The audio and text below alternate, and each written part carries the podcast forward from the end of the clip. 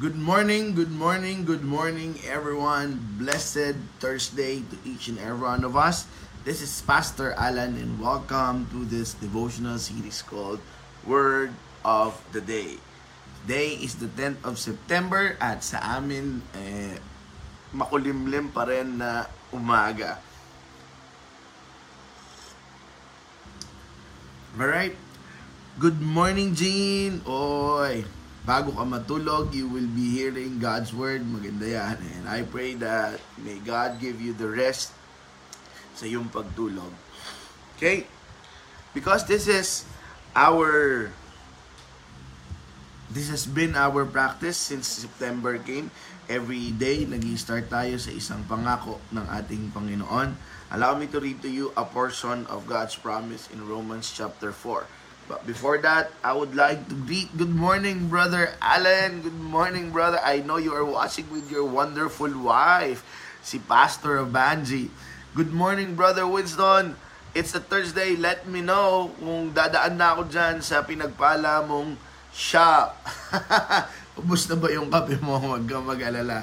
Good morning kay OG Albert. Pagpalain ka. And I pray na maging maayos ang umaga mo. Okay. Let me read Romans chapter 4, verse 21. And it says here, fully convinced that God was able to do what He had promised. That is in the ESV.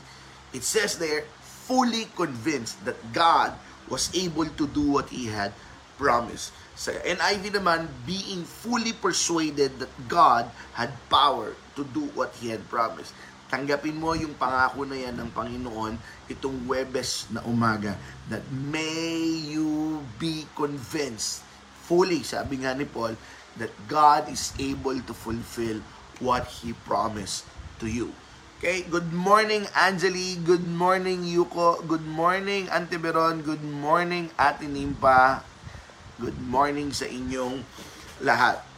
So I pray na kung ano man yung mga pagdududa na meron ka, let that powerful declaration from Paul that is fully persuaded that God is faithful in fulfilling His promise.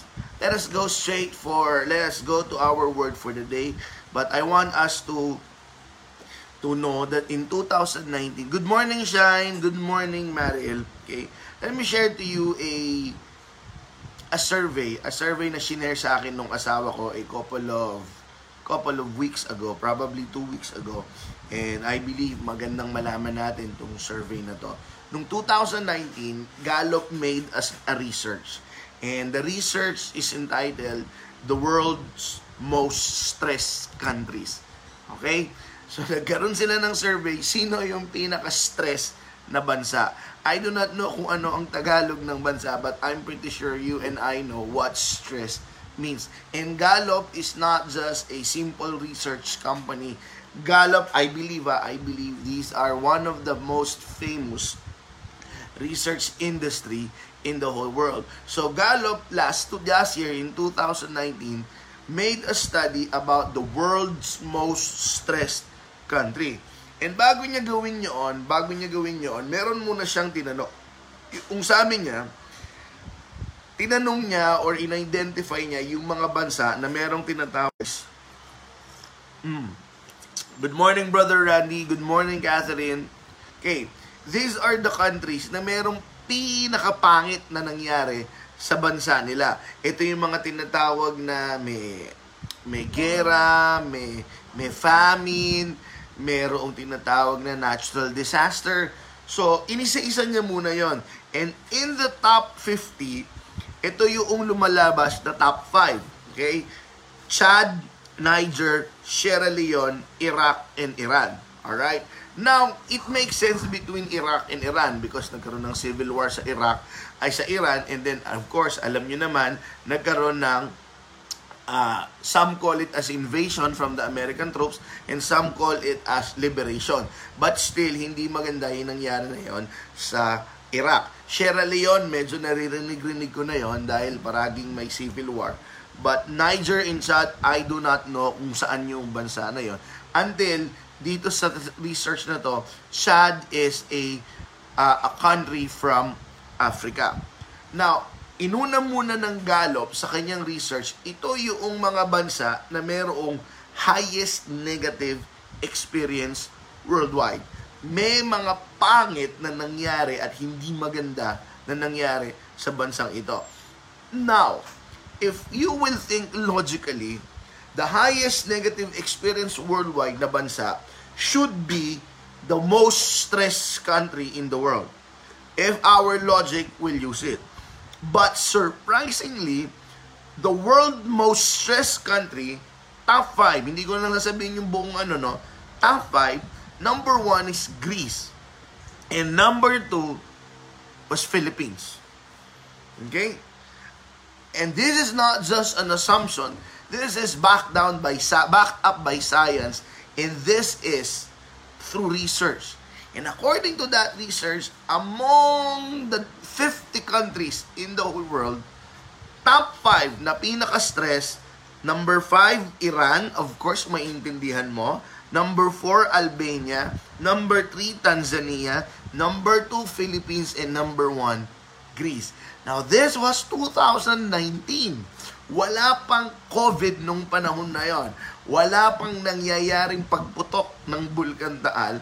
And this study shows that we Filipinos were number 2 when it comes to being stressed. Okay? Now, maybe you are wondering, why am I talking about stress? What is stress, by the way? Yung iba sa atin, alam natin kung ano ang stress. But we have our own different definition about the word stress. So, para magkaroon lang tayo ng tinatawag na basic definition, and this is not a definition from me, a definition from psychologists combined of different minds. Ang sabi nila, ang stress is a feeling of emotional or physical tension.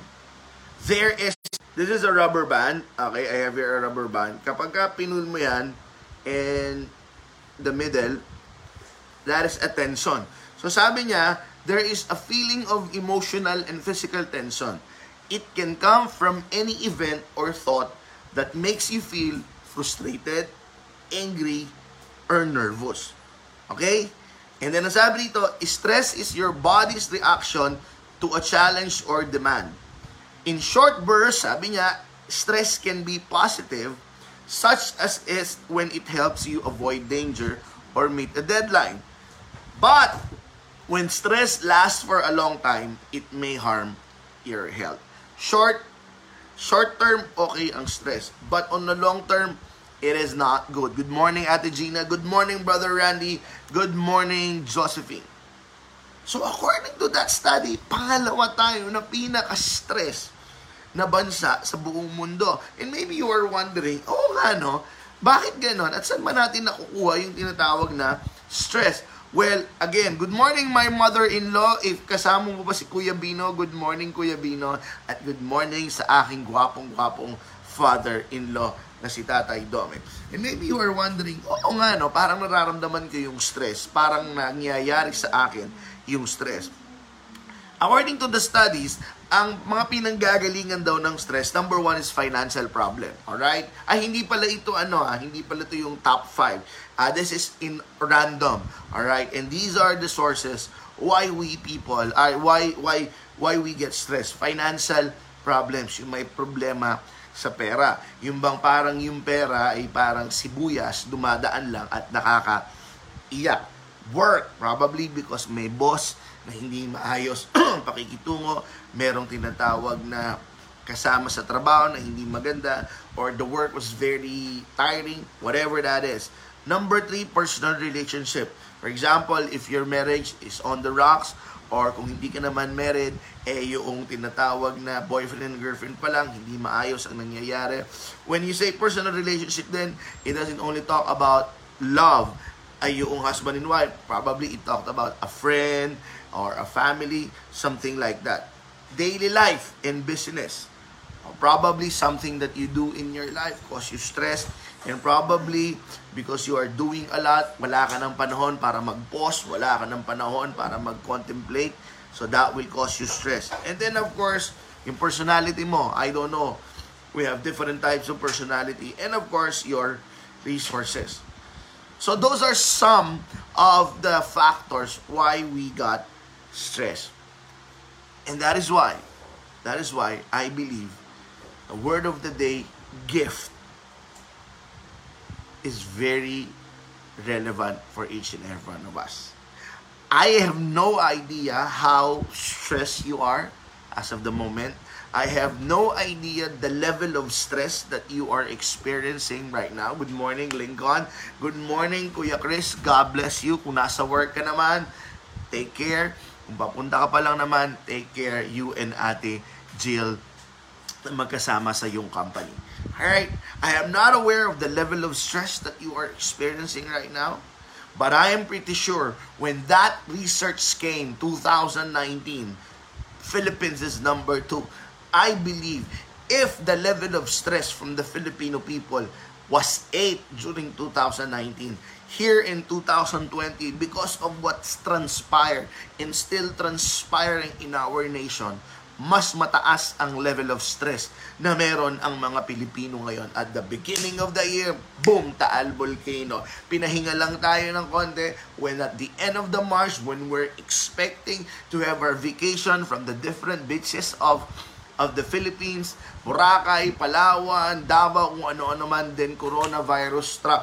We thought that after 2 weeks, matatapos na, then it went on, it got worse, and then after that, we thought by June, matatapos na, and then until now, hindi pa rin natatapos. Jobs were lost. A lot of changes from our routine have been changed. A lot of stuff from the usual things that we do have been stopped. And I believe if the level of stress in 2019 was so high, I am convinced that this year is very high. Good morning Jeremy, good morning Uncle Jaime, good morning Jonah, and good morning Jack. I pray that may God bless you sa yung mga delivery ngayon, and good morning Auntie Wilma. So today's word of the day is gift. A gift from Jesus so that you and I would be able to have a fighting chance against stress. I don't know kung anong pinagmumulan ng stress mo, but one thing I know, Jesus knows that stress is dangerous, and Jesus knows that stress can do a lot of damage. Not only to the emotional aspect, not only to the mental aspect, but both to our spiritual and physical aspect. When stress hits, all of those aspects will totally be hit. As a matter of fact, He knows it very, very well.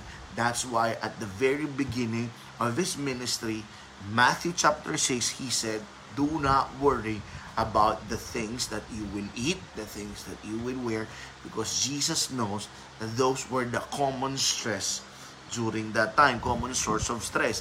And I don't know if you heard me a while ago, according to research, ang cause ng stress ngayon ay yung resources. And that is why Jesus talked about it. But at the end of His ministry, malapit na siya, alam niya, malapit na siya ipako sa krus, alam niya, malapit niya nang ma-fulfill yung pinagagawa sa kanya. He gathered His disciples and He said this, "I am leaving you with a gift." A gift, because that is our word for today. You know what a gift is. It is a present.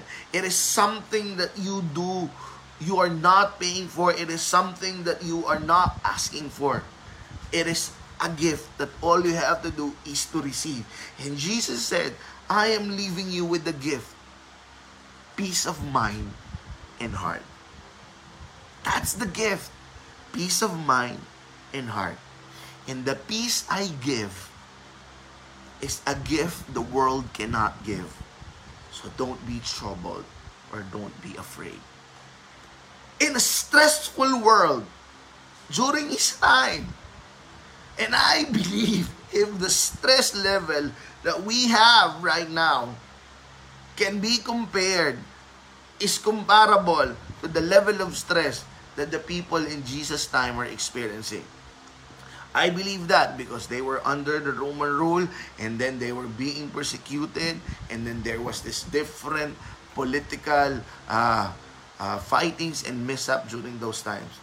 And that is why Jesus said, I'm leaving you a gift. Listen to this. I'm leaving you a gift, peace of mind and of heart. Magkakonekta kasi yan eh. In this peace of mind and of heart, sabi niya ganon, I give is, and this, and the peace I give is a gift the world cannot give. Bakit niya in-emphasize this gift that I give, the world cannot give? Because we human beings are very resourceful. We human beings are very, very, very resourceful. We tend to find stuff or we tend to find things that can grant us peace of mind and peace of heart. Is it wrong? No, it's normal for quite some time. But if you base your peace of mind and peace of heart,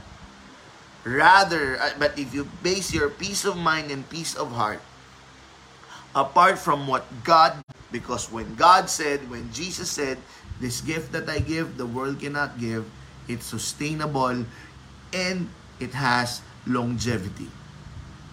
Ano-ano ba yung mga binibigay natin or ano-ano ba yung mga improvise natin na magbibigay sa atin ng peace? Well, sometimes we tend to base our peace and security by what we acquire, by what we possess, by the people that we know in our lives. Alright? And sometimes, sometimes we base our peace on what do we know. But Jesus' kind of peace that He gave is that His relationship with Him. I give you this peace. When God gave, when Jesus gives us that peace, meaning to say, we have a peace with God. Because there, once upon a time, there is a big chasm or meron tayo, hiwalay tayo sa Panginoon because of what Adam and did. But because of Jesus' gift, there is now a way for peace. We are now reconciled with God and we can now go directly to God. Kaya nga sabi, let us approach His throne of grace with confidence. The kind of peace that Jesus offered is that we have access to God. The kind of peace of mind and the kind of peace of heart that Jesus offers is something that gives us tranquility. And I pray this Thursday morning, paulit-ulit kong sinasabi, I may not be aware of the level of stress that you are experiencing right now. But Jesus offers this peace of mind and then this peace of heart. Oh, by the way, kailangan kong sabihin to. Besides from us, good morning, attorney, good morning, Alseri, and good morning to my wonderful wife. Besides from looking for different venues to base our peace of mind and security and our peace of heart, we tend to bury it. Anong ibig kong sabihin? Kinakalimutan natin. We try to numb ourselves from the stress, from the anxiety that we are experiencing right now. We have this numbing, pangpamanhin, numbing mechanism in our brain. We thought for a while na wala na. But the truth of the matter is, binaon mo lang ng binaon sa isipan mo, binaon mo lang ng binaon sa puso mo. But you and I know for a fact that time will come, sasabog yan. And that is why Jesus is giving a gift. I give you peace of mind and peace of heart. It's not running away from the cause of stress that you have right now. It is not even, listen to this, it is not even getting rid of the stressors in your life. This peace of mind and this peace of heart is giving you the push to move forward despite of the presence of those stressors that we have in life. Because let me tell you this, sad but true to some, but to me, it's exciting. Stressors in our lives or the factors of stress will be there to stay. And that is why the peace of mind and the peace of heart that God gives, yes, they are present, but you and I are moving forward. Kaya, sinabi ni David, you prepare a table before me in front of my enemies. Could be the stress and could it be those stressors, pero dire-diretso lang si David. Good morning sa aking inaanak, Dr. Mian. So, Gallup was right. Probably 80% or 90% right with his research regarding us in 2019, the world's most stressed country. And if the survey will be done again, 2020, probably we will be number one. Or we probably, I don't know. But I believe we are in a season right now that the level of stressors surrounds each and every one of us was so high, is so high. And I believe a lot of our kababayans, and probably you, the level of your stress is high compared before. Do not worry. Jesus is leaving you a gift. I give you a gift, peace of mind and peace of heart. And this peace of mind and peace of heart, wala kang mahahanap nito. It is only coming from Jesus. So if you need that gift right now, all you have to do is ask. All you have to do is to request it because it's you. It's for you. All you have to do is to receive it. Uulitin ko. This peace of mind and this peace of heart that God gives cannot remove the stressors in your life. And it cannot, listen to this, cannot leave or cannot get rid of those stressors. But it will give you the push to move forward towards your God-given destiny despite of the fact na merong stressors sa paligid mo. Can I pray for you? Lord, this wonderful Thursday morning, we receive your gift. The gift of peace of mind and peace of heart. The gift of shalom. The gift, Lord Jesus Christ, of being secured despite of the fact our surrounding is not.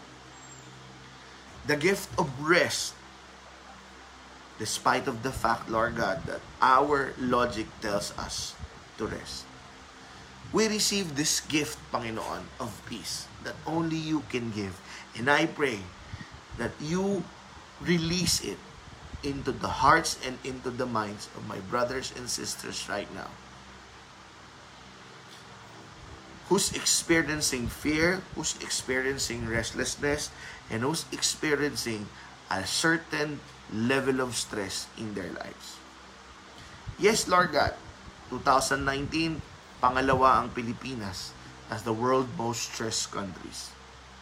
Probably in 2020, mas tumaas yun.